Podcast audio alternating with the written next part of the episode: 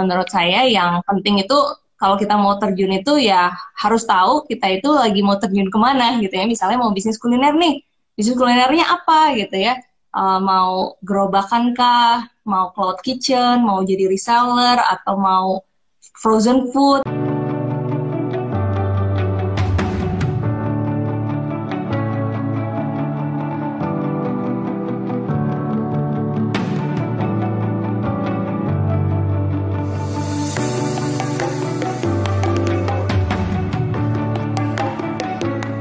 Halo, selamat malam.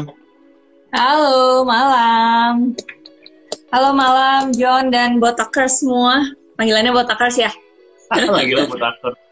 Ya, tapi nggak harus panggil Botakers juga sih.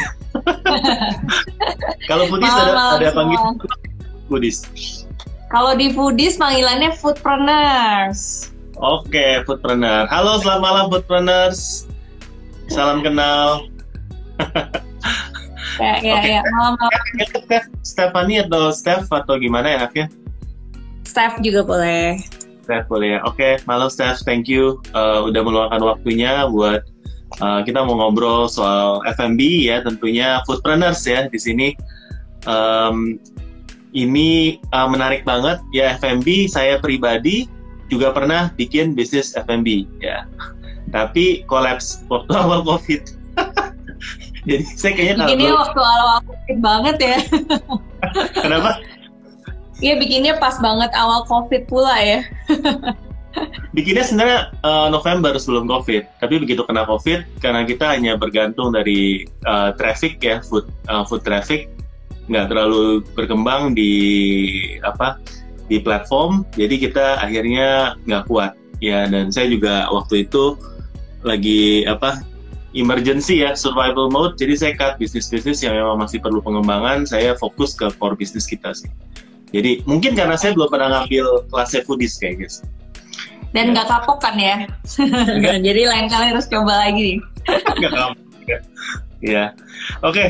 sebelumnya ya uh, boleh dong perkenalin uh, diri dulu foodies itu apa dan juga uh, Stevia sendiri sebagai apa di sana COO ya CEO saya udah kasih bocoran dulu ya. Tapi apa sih yang dipikirkan waktu mengembangkan Foodies ini dan apa yang Foodies sudah lakukan gitu ya buat bantu teman-teman terutama dalam bidang F&B ya ya ya.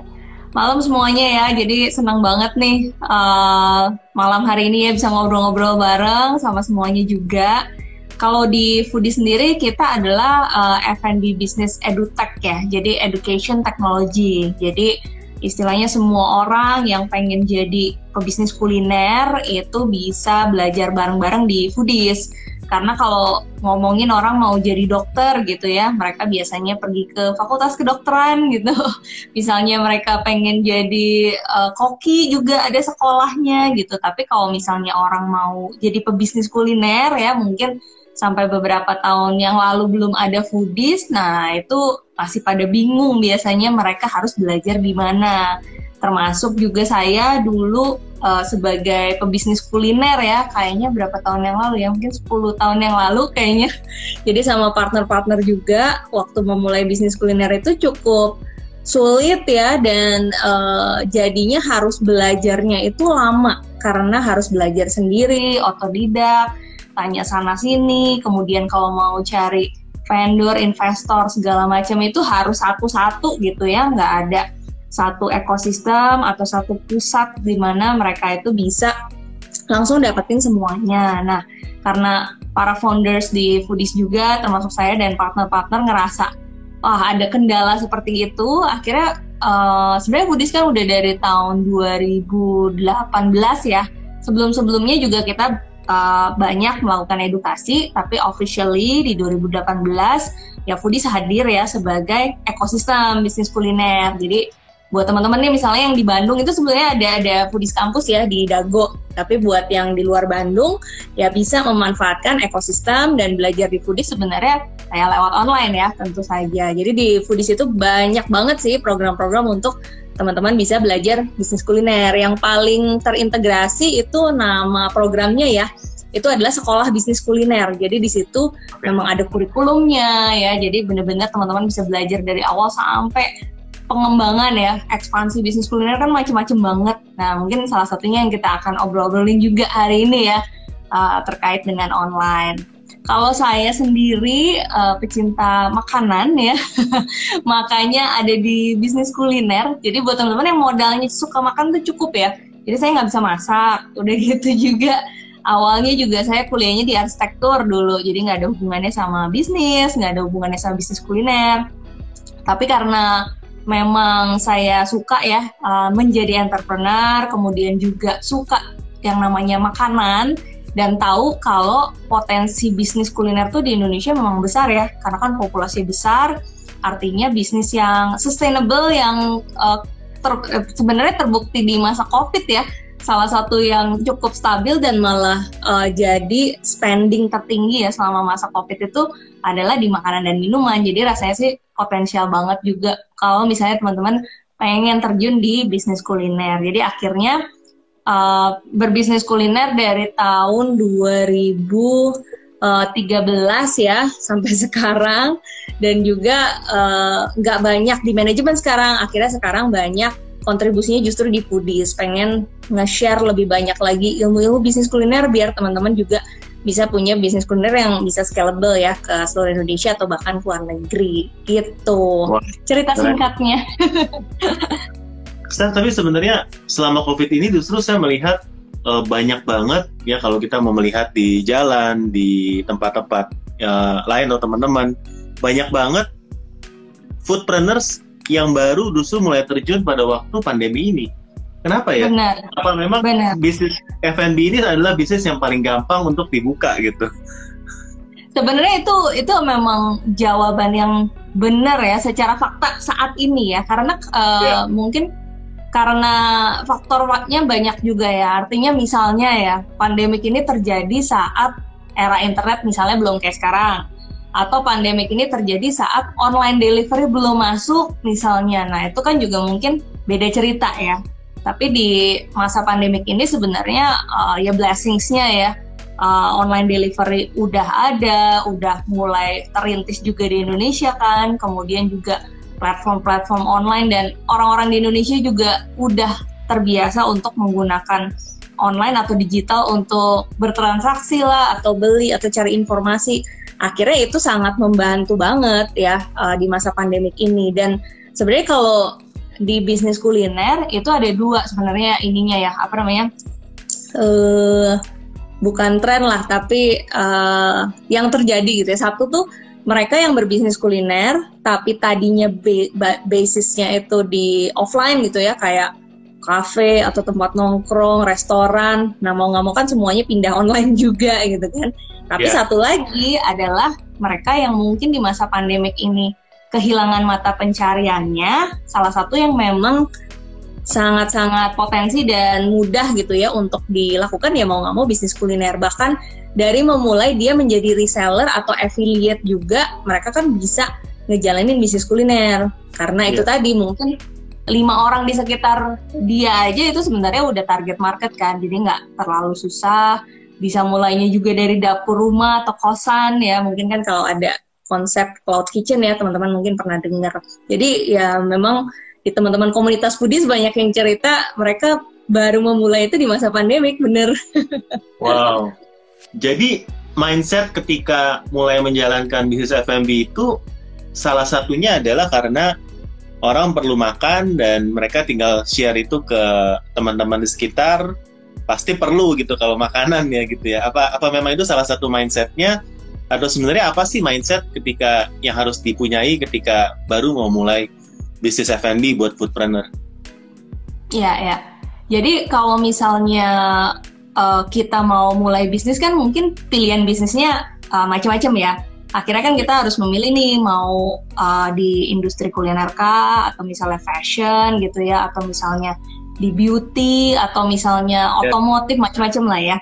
Nah kalau setelah kita memilih nih uh, dasar memilihnya itu juga sebenarnya kalau uh, yang saya rekomend itu sebenarnya dari potensi ya karena kan kita nggak pengen bisnis kuliner itu cuma tiga bulan eh, berbisnis tuh cuma tiga bulan atau misalnya cuma satu tahun tapi pengennya apa yang kita spend secara waktu secara resources itu memang bisa kita kembangin gitu. Nah, uh, salah satu yang memang potensial ya di bisnis kuliner tadi karena di Indonesia kan populasi kekuatan Indonesia itu kan populasi kan. Jadi banyak bahkan negara-negara lain itu yang mulai masuk kan ke Indonesia karena kita punya kekuatan populasi. Nah, jadi uh, kuliner itu sesuatu yang uh, worth it lah ya untuk kita habiskan ya, kita spend resources kita waktu untuk belajar, kemudian juga mungkin modal gitu ya, karena memang potensinya ada di sana.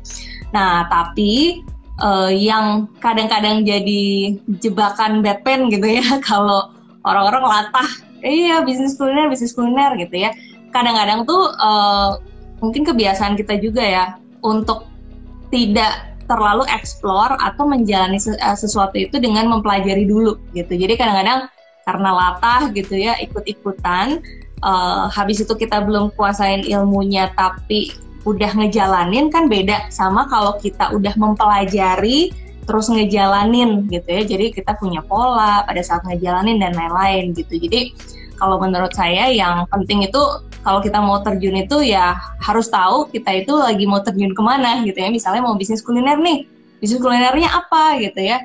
Uh, mau gerobakan kah mau cloud kitchen mau jadi reseller atau mau frozen food gitu ya di di foodie soalnya selama satu setengah tahun ke belakang itu banyak banget teman-teman yang belajar tentang frozen food kan. Yes. Jadi uh, PR pertamanya sebenarnya ilmu dan mempelajari kita ini sebenarnya mau ngapain sih. Nah itu pasti akan membantu banget di awal. Jadi mau ngapain ya? Nah tadi sempat mention uh, banyak banget ya jalurnya ada yang mau ke cloud kitchen yang lagi uh, booming sekarang ya Ghost Kitchen ada juga yang memang uh, mau jadi reseller dan lain-lain. Nah, kalau kita mengacu ke marketing, marketing mix kan ada 4P of marketing kan, ya kan ada price, promotion. Nah, salah satunya adalah place, ya. Apakah place ya. itu masih relevan di dunia internet sekarang atau dengan adanya marketplace, dengan adanya Grab, Gojek dan lain-lain, place itu jadi irrelevant sekarang? Ya, kalau di di konsep marketing itu sebenarnya saat ini place itu diistilahkan juga sebagai sales channel ya. Jadi kalau yeah. dulu mungkin karena semua orang sebagian besar jualannya offline, jadi asosiasi place di marketing pix itu kan selalu yang bentuknya physically gitu ya, uh, lokasi. Yeah. Tapi yeah, kalau di uh, di marketing saat ini uh, place di marketing mix itu tuh sales channel. Jadi sales channel itu ada yang offline ya, kemudian ada juga yang online dan itu pun dibagi-bagi lagi ya. Kalau misalnya offline kita ada dine in, ada take away ya. Mungkin kalau uh, model bisnisnya kayak Hangry ya, Hangry kan dia uh, cloud kitchen ya, uh, application base, kemudian ada di online delivery juga ataupun orang bisa datang ke sana untuk take away. Fisiknya ada ya, kita masih bisa lihat. Tapi kalau misalnya sales channelnya online itu dibagi-bagi lagi kan ada yang jualannya lewat WhatsApp, ada yang jualannya lewat marketplace, ada yang jualannya lewat line gitu ya. Nah itu semuanya sales channel dan itu masih relevan ya karena intinya place di marketing mix ini ya kita ini mau bertemu dan bertransaksi dengan customer kita itu di mana bedanya sekarang ya sales channelnya udah banyak banget pilihannya di online ya makanya teman-teman kalau sebelum masuk ke marketing mix mungkin PR utamanya melakukan research kan biasanya ya. Uh, target market sekarang tuh lagi sukanya produk apa. Kemudian mereka tuh kalau beli makanan belinya di mana gitu ya. Mungkin kalau uh, anggap sama rata se Indonesia mungkin secara habit kita bisa lihat ya mereka udah mulai terbiasa juga beli apa-apa lewat online delivery misalnya. Tapi again harus balik lagi ke konteks daerah masing-masing ya. Mungkin bisa aja yang punya habit yang berbeda dengan target marketnya. Jadi research itu tetap harus dilakuin ya walaupun kalau di UKM dan uh, starting kan ya kita observasi lah lebih banyak melakukan research sebenarnya observasi gitu. Hmm. Kalau gitu kalau saya punya dua dua hal ya misalnya uh, ini suatu pilihan ya lebih baik taste dulu atau lebih baik kita punya marketing yang kuat. Nah, pertanyaannya menjebak ya. Kalau kalau di uh, bisnis kuliner, um, dan ngomongin sustainable ya, artinya kan kita bisnisnya harus sustainable ya, harus berlangsungnya yeah. lama. Jadi yang namanya makanan itu ya sudah pasti harus enak. Tapi kalau enak kan relatif ya. Yeah. Jadi jadi kalau enak sama enak banget, enak versi A, enak versi si B, enak versi C itu relatif. Tapi ya harus enak gitu. Uh, Sebenarnya enak itu kan juga ada indikatornya ya. Satu customernya balik lagi, dua customernya merekomendasikan. Nah jadi kalau enak itu ya semua bisnis kuliner mau ngomongin masuk ke bisnis kuliner mau mulai bertarung gitu ya ya udah pasti produknya ini harus enak tapi syaratnya sekarang ya dengan tingkat persaingan yang udah gila-gilaan kemampuan marketing itu uh, adalah pembedanya gitu jadi misalnya si A punya produk ayam betutu yang enak si B punya produk ayam betutu yang enak juga tapi si B punya kemampuan marketing. Nah, yang bisa lebih berhasil di market dan ngejual lebih banyak itu ya si B gitu. Karena punya yeah. produk enak tapi nggak bisa ngejualnya. Nah, itu sebenarnya PR-nya ya dan banyak banget uh, teman-teman foodpreneurs tuh yang justru kendalanya itu uh, dan asosiasi orang masih banyak kalau misalnya bisnis kuliner wah saya harus bisa bikin produk yang enak nih gitu ya tapi banyak banget pebisnis kuliner yang mungkin kayak saya ya saya satu nggak bisa masak uh, terus dua banyak konsep bisnis kuliner yang saya buat itu sebenarnya itu uh, metodenya itu central kitchen. Jadi kita tinggal order ke vendor, tapi kita yang punya brandnya kan. Jadi kita yang tahu dan kita yang punya market. Jadi sampai di restoran kita itu prosesnya pun sederhana gitu. Jadi nggak harus punya chef gitu ya. Jadi uh, bahan baku yang dari vendor kita tinggal uh, simple proses bisa di panasin atau digoreng atau dikukus gitu ya. Kemudian langsung di deliver ke customer. Jadi sebenarnya bisnis kuliner itu uh, kunci utamanya adalah uh, marketing. Karena resource produk itu saat ini banyaknya banget banget. Bisa bikin sendiri bisa kolaborasi juga bisa gitu. Iya bener sih. Soalnya waktu dulu kan gue buatnya kayak uh, minuman kopi ya. Itu waktu datang ke supplier kayaknya dari suppliernya pun udah bilang oh lu mau kopi yang ini ini ini ini ini? Resepnya gue kasih gue buatin khusus racikannya buat lo asal bahannya ambil dari dia. Jadi bener-bener kayaknya kita dengan dengan apa kemampuan nol pun untuk meracik ya kalau buat minuman ya itu bisa banget ya. Yang penting kita uh, mau coba nanya-nanya pasti gampang banget zaman sekarang untuk dapetin uh, ilmu buat meraciknya. Tinggal kita memang eksekusinya itu yang lebih sulit kalau dilihat waktu itu ya untuk bisa survive gitu. Nah, ya, ya. Uh, ya susah, susah. Ya. Banyak uh, sebenarnya bisnis kuliner bahkan yang kan kalau di bisnis kuliner itu supaya kita sustainable ya di dalam satu tahun tuh harus ada agenda launching produk kan. Jadi dua sampai empat kali lah gitu ya supaya si brandnya terus relevan segala macam. Nah di bisnis-bisnis kuliner yang udah berjalan tuh banyak banget yang justru bisnis kuliner nggak punya tim R&D si vendornya yang jadi tim R&D-nya bahkan sampai bisnis-bisnis yang multinasional rata-rata polanya pun udah seperti itu ya. Jadi di bisnis dan di brandnya tuh lebih uh, minim juga ya nggak usah investasi tim R&D tapi justru si vendor-vendornya yang uh, memang berlomba-lomba buat ngasihin ini nih lu tahun depan launching ini aja gitu ya. Ujung-ujungnya pengennya kan beli bahan bakunya ke mereka gitu uh, kan. Jadi memang pola seperti itu udah sangat umum, uh, termasuk juga untuk UKM juga. Gitu. Kalau sekarang kan lagi lagi marak juga ya kalau untuk tour online itu biasanya kalau teman-teman yang berjual di marketplace itu atau hanya di sosmed, mereka tuh mulai dari awal itu kalau masak sendiri ya, buat sendiri resep sendiri itu dari PO jadi kirim-kirim aja, nggak ada dine in segala macam. Ini ada nggak sih tipsnya untuk teman-teman yang baru mulai dengan sistem PO? Ya ya.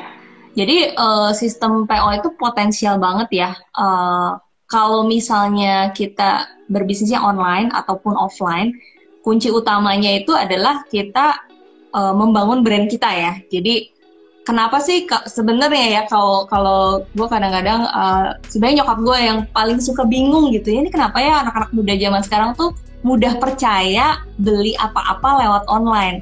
Kalau dipikir-pikir kayaknya 10 tahun yang lalu sistem PO tuh kayak nggak make sense ya. Jadi kita bayar dulu sama orang yang kita nggak kenal gitu kan. uh, dan nunggu untuk barangnya bisa datang ke kita. Nah, kenapa sih hal ini bisa work saat ini gitu ya? Karena selain marketnya memang sudah teredukasi, itu adalah karena kita membangun brand kita. Jadi si sistem PO ini eh, nggak uh, ada masalah banget dan bahkan bisa jadi uh, fase validasi kita ya. Karena kan di sistem PO tentunya kita nggak perlu terlalu banyak modal dibandingkan misalnya kita harus sistem stok gitu. Nah ini sangat mungkin buat teman-teman yang pengen di awal-awal itu ngevalidasi dulu si modelnya. Nah, setelah divalidasi, di masa validasi model itu, sebenarnya itu kesempatan kita buat ngebangun brandnya ya jadi ngebangun reputasi. Jadi teman-teman sebisa mungkin kalau berbisnis kuliner, even dengan sistem PO ini, jangan sampai kita itu berbisnis komoditi kan. Artinya misalnya kita healthy food nih, tapi ya udah kita cuma jual nasi merah sama uh, ayam apa tumis gitu ya misalnya, tapi nggak ada elemen brandnya. Nah supaya kita nggak jadi komoditi, nah kita harus belajar tentang brand ya. Tapi sebenarnya sederhana yaitu kita punya logo, kita punya nama brand yang menarik, ya kita punya desain grafis juga yang menarik, terus sosmednya kita bangun ya kayak Instagramnya, TikToknya gitu ya supaya orang-orang itu bisa mengenali kita gitu. Jadi pada saat mereka order juga uh, ada value ya yang terbangun di dalam uh, periode saat kita ngevalidasi supaya eh, lama-lama uh, itu kalau bisnis kan aset terbesarnya sebenarnya uh, brand yang kita punya sama database kan gitu. Jadi even di uh, sistem PO sekalipun itu bisa jadi sangat kuat gitu ya. Kita uh, kumpulin database-nya, kemudian kita jalin relasi dengan baik ya ke customer kita, kita gunakan uh, WhatsApp uh, untuk kontak-kontakan dengan mereka, uh, kemudian uh, secara rutin ya, misalnya satu minggu um, dua tiga kali kita uh, broadcast, kemudian ada sebagiannya edukasi, sebagiannya promo, tiap hari kita update status. Nah itu sebenarnya uh, hal-hal yang bisa ngebangun engagement kan antara brand kita sama si customer kita. Karena ujung-ujungnya even dengan sistem PO pun kalau bisnis kita tervalidasi itu akan ngegulung terus dan jadi snowball effect. Indikatornya ya teman-teman harus terus ngeliat tuh angka penambahan jumlah customer baru ya setiap bulan. Kemudian jumlah customer yang repeat. Nah, itu adalah indikatornya sebenarnya. Jadi, walaupun bisnisnya teman-teman baru awal, masih kecil sistem PO, tapi hal-hal yang dilakukan dalam ngebangun brand, nge-track data dan engagement dengan customer itu uh, sangat perlu dilakukan juga ya uh, supaya bisnisnya bisa sustainable gitu. Wow, gila banyak banget ya ilmunya ya uh, jadi ingat kayaknya kemarin dari kan kita sering pesan makanan lewat aplikasi online ya. Dari sekian banyak makanan yang saya pesan ya cuma satu restoran doang yang habis itu follow up jadi dia add nomor WhatsApp habis itu dia dia dia broadcast broadcast terus. Walaupun agak nyebelin ya cuma uh, cukup shock sih karena dari sekian tahun belanja di aplikasi baru satu kali itu doang ada yang restoran yang follow up gitu ya. Kasih apa menu baru ada promo apa gitu ya. Nah mungkin itu juga sebenarnya nggak ada alasan buat kita buat nggak kumpulin database walaupun sebenarnya ordernya kita tuh masuknya dari aplikasi gitu ya. Benar benar. Karena uh, yang paling menakutkan ya itu adalah kita berbisnis terus kita nggak tahu siapa customer kita. Jadi sering ketemu yang uh, ikut-ikut apa namanya jadi students ya di foodies gitu ya. Wah, uh, si ibunya udah berbisnis 8 tahun tapi nggak pernah punya database gitu ya. Sayanya sih yang suka aduh pengen nangis gitu. Wah, gila itu selama 8 tahun itu database-nya harusnya itu udah banyak banget kan tentu saja dan uh, ya itu aset terbesarnya bisnis kita itu adalah dua. Satu itu adalah brand dan dua itu adalah database customer kita. Jadi buat teman-teman nih yang udah bisnis terus selama ini nggak ngeh gitu ya kalau ternyata perlu ngumpulin database supaya tidak tergantung dengan pihak lain gitu ya. Karena kan ya jika tidak ada saya belajar dari Kang Dewa nih ya jika nggak jika tidak ada penawaran maka tidak ada penjualan jadi itu uh, relevan banget di digital marketing saat ini gitu jadi kalau kita nggak bisa terkonek dengan customer kita, kita nggak bisa hai-haian sama dia, kita nggak bisa kasih tahu produk terbaru kita. Nah, gimana caranya ya kita masarin gitu kan? Akhirnya tergantung terus kan sama pihak ketiga gitu. Wow, oke. Okay. Ya itu reminder teman yeah. buat ngumpulin database.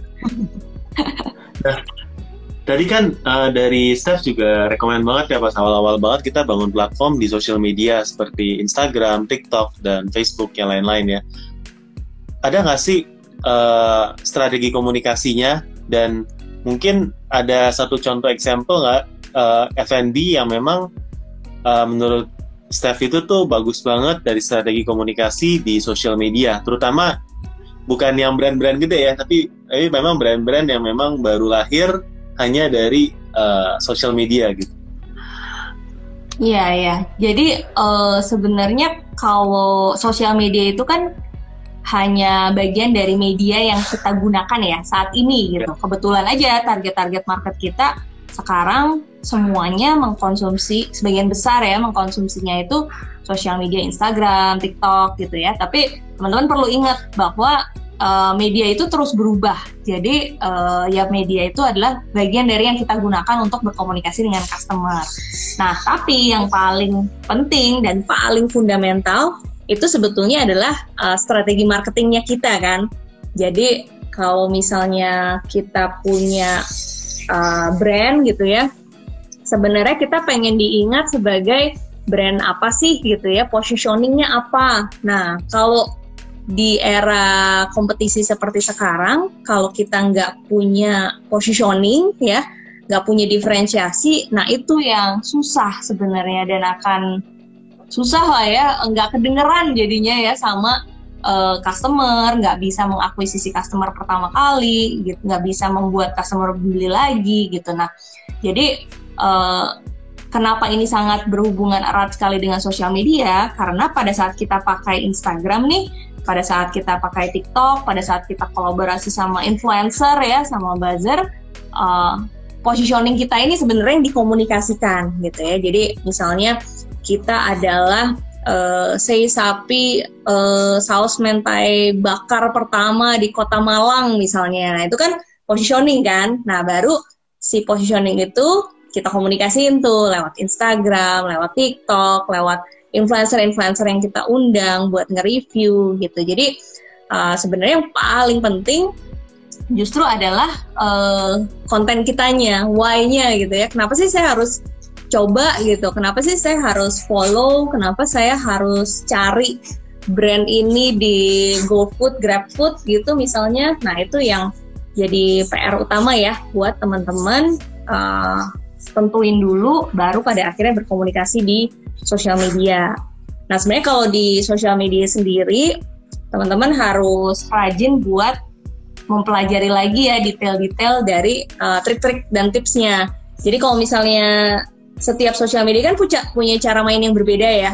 Jadi kalau di Instagram dulu ngumpulin followers. Kalau sekarang ngumpulin followers juga yang lihat satu persen ya.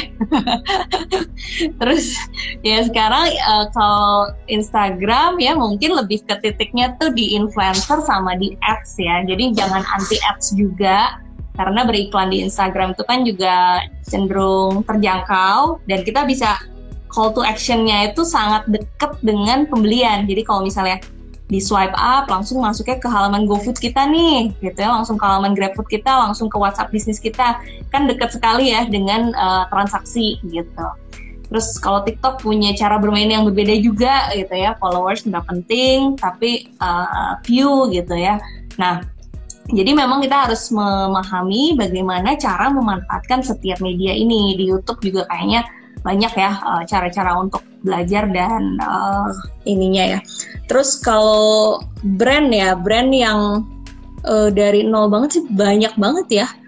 Uh, banyak sih uh, kalau di alumni-alumni foodies mungkin ya uh, kayak warung steak gitu ya, terus juga mungkin kabobs ya, uh, premium kebab itu juga uh, bisa banget manfaatin antara uh, perkembangan brand juga didukung oleh popularitas di sosial medianya. Kalau yang baru baru-baru itu mungkin banyak sih teman-teman buka aja TikTok, buka hashtag kuliner Indonesia gitu ya atau tren kuliner. Nah itu kayaknya bisa sampai subuh juga nggak habis-habis referensinya kayaknya ya. Jadi wow. banyak banget uh, teman-teman UKM juga yang udah memanfaatkan uh, sosial media ya buat uh, naikin brand awarenessnya gitu. Dan untuk naikinnya memang kita uh, dengan menggunakan jasa vlogger atau influencer untuk bidang khususnya dalam bidang F&B itu sangat berpengaruhkah atau lebih baik kita pakai micro influencer gitu ya yang memang lebih lebih murah atau atau gimana sih tipsnya dalam menggunakan influencer marketing ini? Kalau di saat ini ya di online marketing itu influencer tuh punya peran sangat besar ya.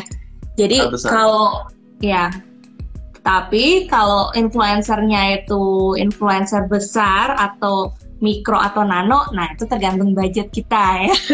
Jadi kalau memulai bisnis dan ngerancang bisnis kan juga ada beda-beda level gitu ya.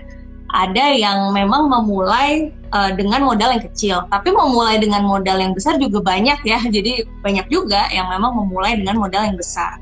Tapi mau memulai dengan modal yang kecil ataupun yang besar, sebenarnya peran influencer ini uh, sangat penting. Pentingnya itu di mana? uh, satu udah pasti kan exposure ya. Kalau exposure sih uh, apa namanya memang jadi bagian dari kebutuhan kita kan. Kalau misalnya kita nggak ada yang tahu brandnya, ya mana ada yang beli gitu kan. Tapi sebenarnya fungsi yang kedua ini yang menurut saya uh, titik berat terutama buat yang bisnisnya masih kecil, yaitu uh, untuk membuat brand kita itu I, saya suka pakai istilah ini sih, yaitu supaya brand kita itu bisa pansos gitu ya kita punya produk produknya itu difoto, di review sama influencer-influencer yang uh, cantik-cantik, ganteng-ganteng, keren-keren gitu ya.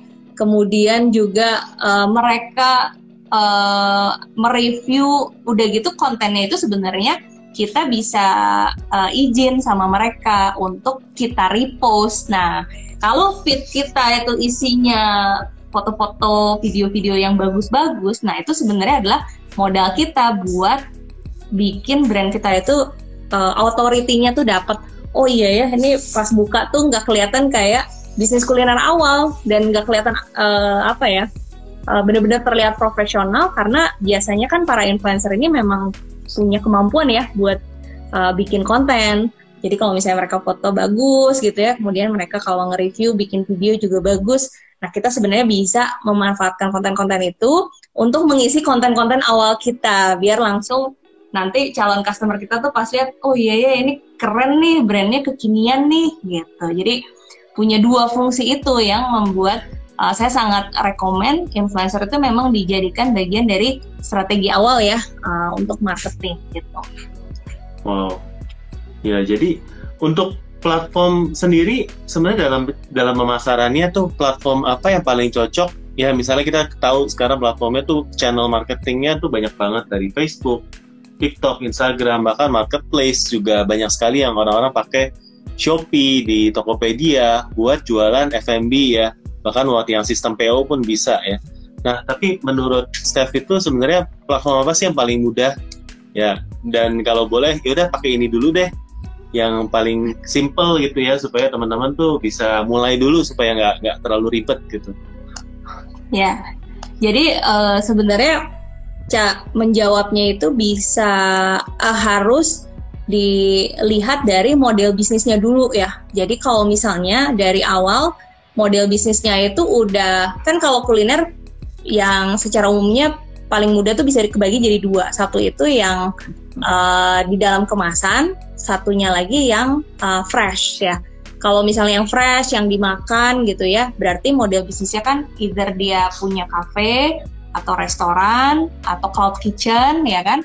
Nah biasanya sales channelnya itu uh, si fisik restorannya ataupun uh, online delivery atau WhatsApp gitu. Jadi uh, tiga ini nih biasanya yang jadi sales channel kalau model bisnis kita ini uh, makanannya memang disajikan gitu ya, misalnya gado-gado atau kayak mie ayam gitu ya, terus uh, apa namanya coffee shop gitu.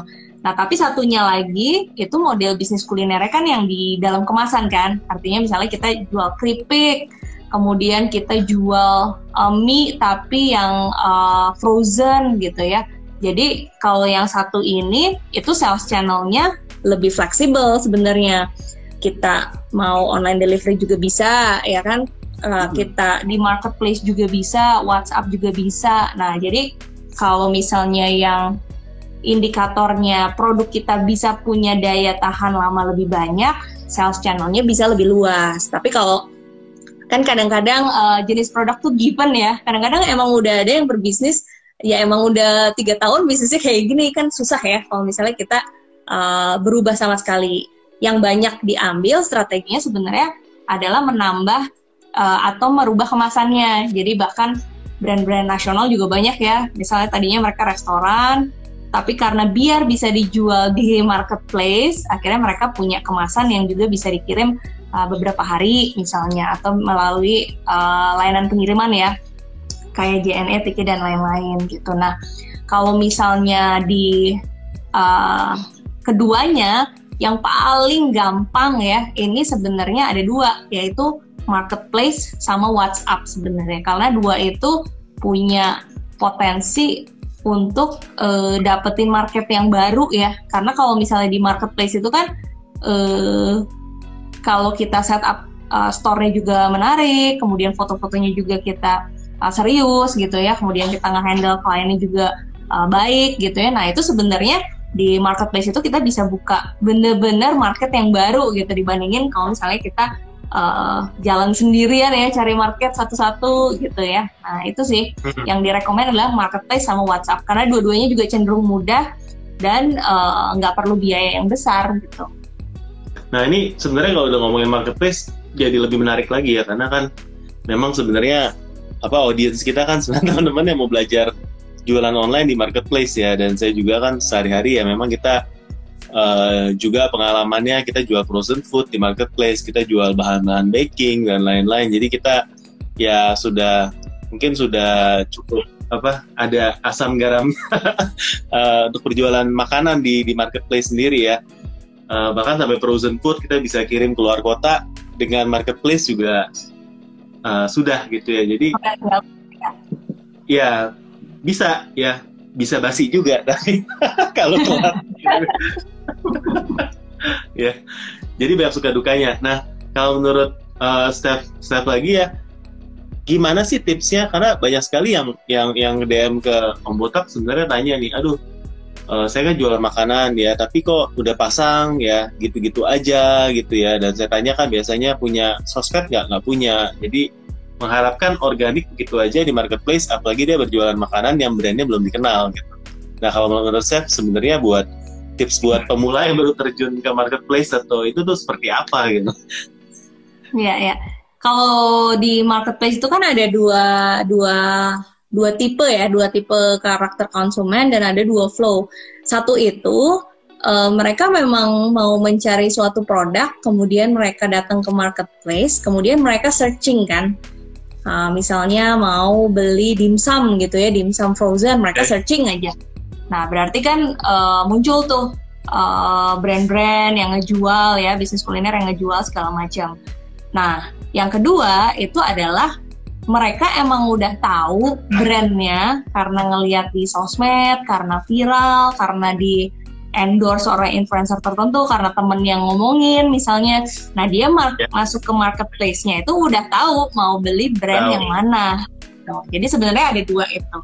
Nah cara bermain dan cara menangnya juga kan beda ya. Jadi kalau misalnya yang pertama itu kan lebih seperti menjual komoditi sebenarnya. Nah kalau di sana pun di di, di marketplace ya. Uh, justru dari teman-teman nih kayaknya yang punya lebih banyak ilmunya ya. Itu kan memang ada uh, taktik dan hal-hal yang harus dilakukan. Seperti kalau kita mau winning di Google kan kita ratingnya juga harus bagus kemudian juga comments uh, ini ya reviewnya juga harus banyak dan uh, secara reputasi ya itu kan secara uh, search engine ya di dalam marketplace-nya sendiri memang itu juga ada ilmunya gitu di, di banyak sih kayaknya ya belajar uh, detail-detailnya nah tergantung nih teman-teman mau mengembangkan bisnisnya dengan tipe flow yang mana gitu. Hmm. Kalau saya pribadi itu lebih rekomend yang kita bangun brand.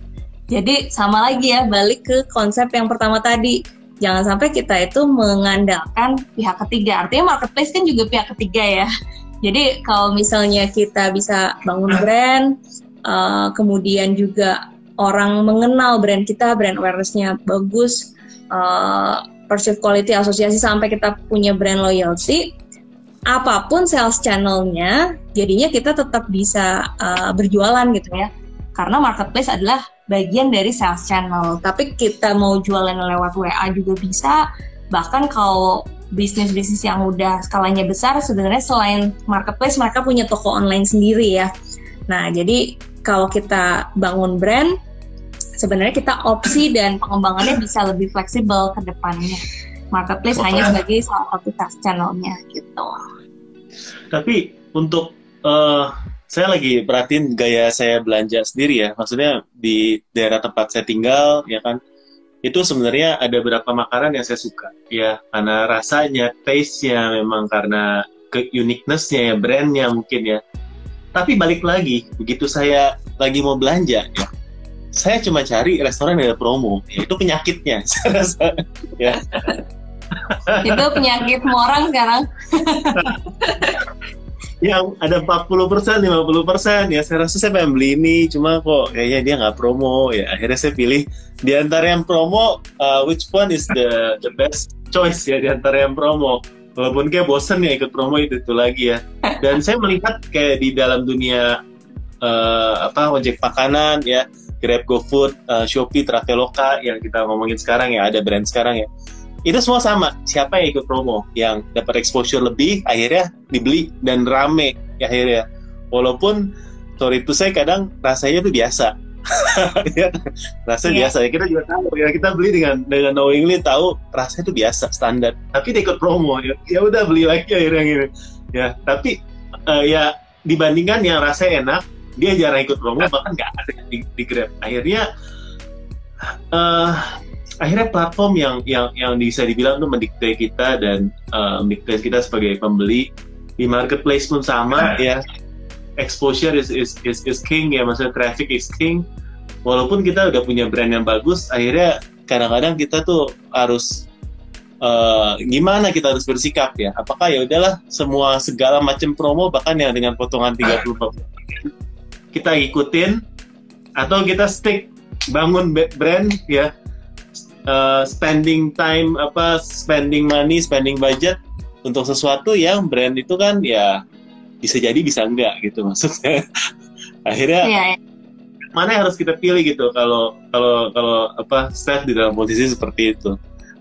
Ya jadi kalau kalau brand itu uh, apa namanya dan dan self promo ya itu sebenarnya tidak saling terkait. Karena kalau kalau brand itu kan mungkin yang paling awalnya banget adalah brand awareness ya. Itu kan sesuatu yang wajib ya. Jadi kalau misalnya orang nggak tahu brand kita udah pasti dia nggak beli karena dia nggak tahu gitu kan. Jadi lebih itu yang satu. Sama kalau misalnya brand itu kan reputasi. Artinya kalau kita awarenessnya udah bagus customer membeli pertama kali nah apakah bisnis proses kita bagus, operation kita bagus dan lain-lain sehingga mereka membeli berulang dan merekomendasikan. Nah, itu brand loyalty.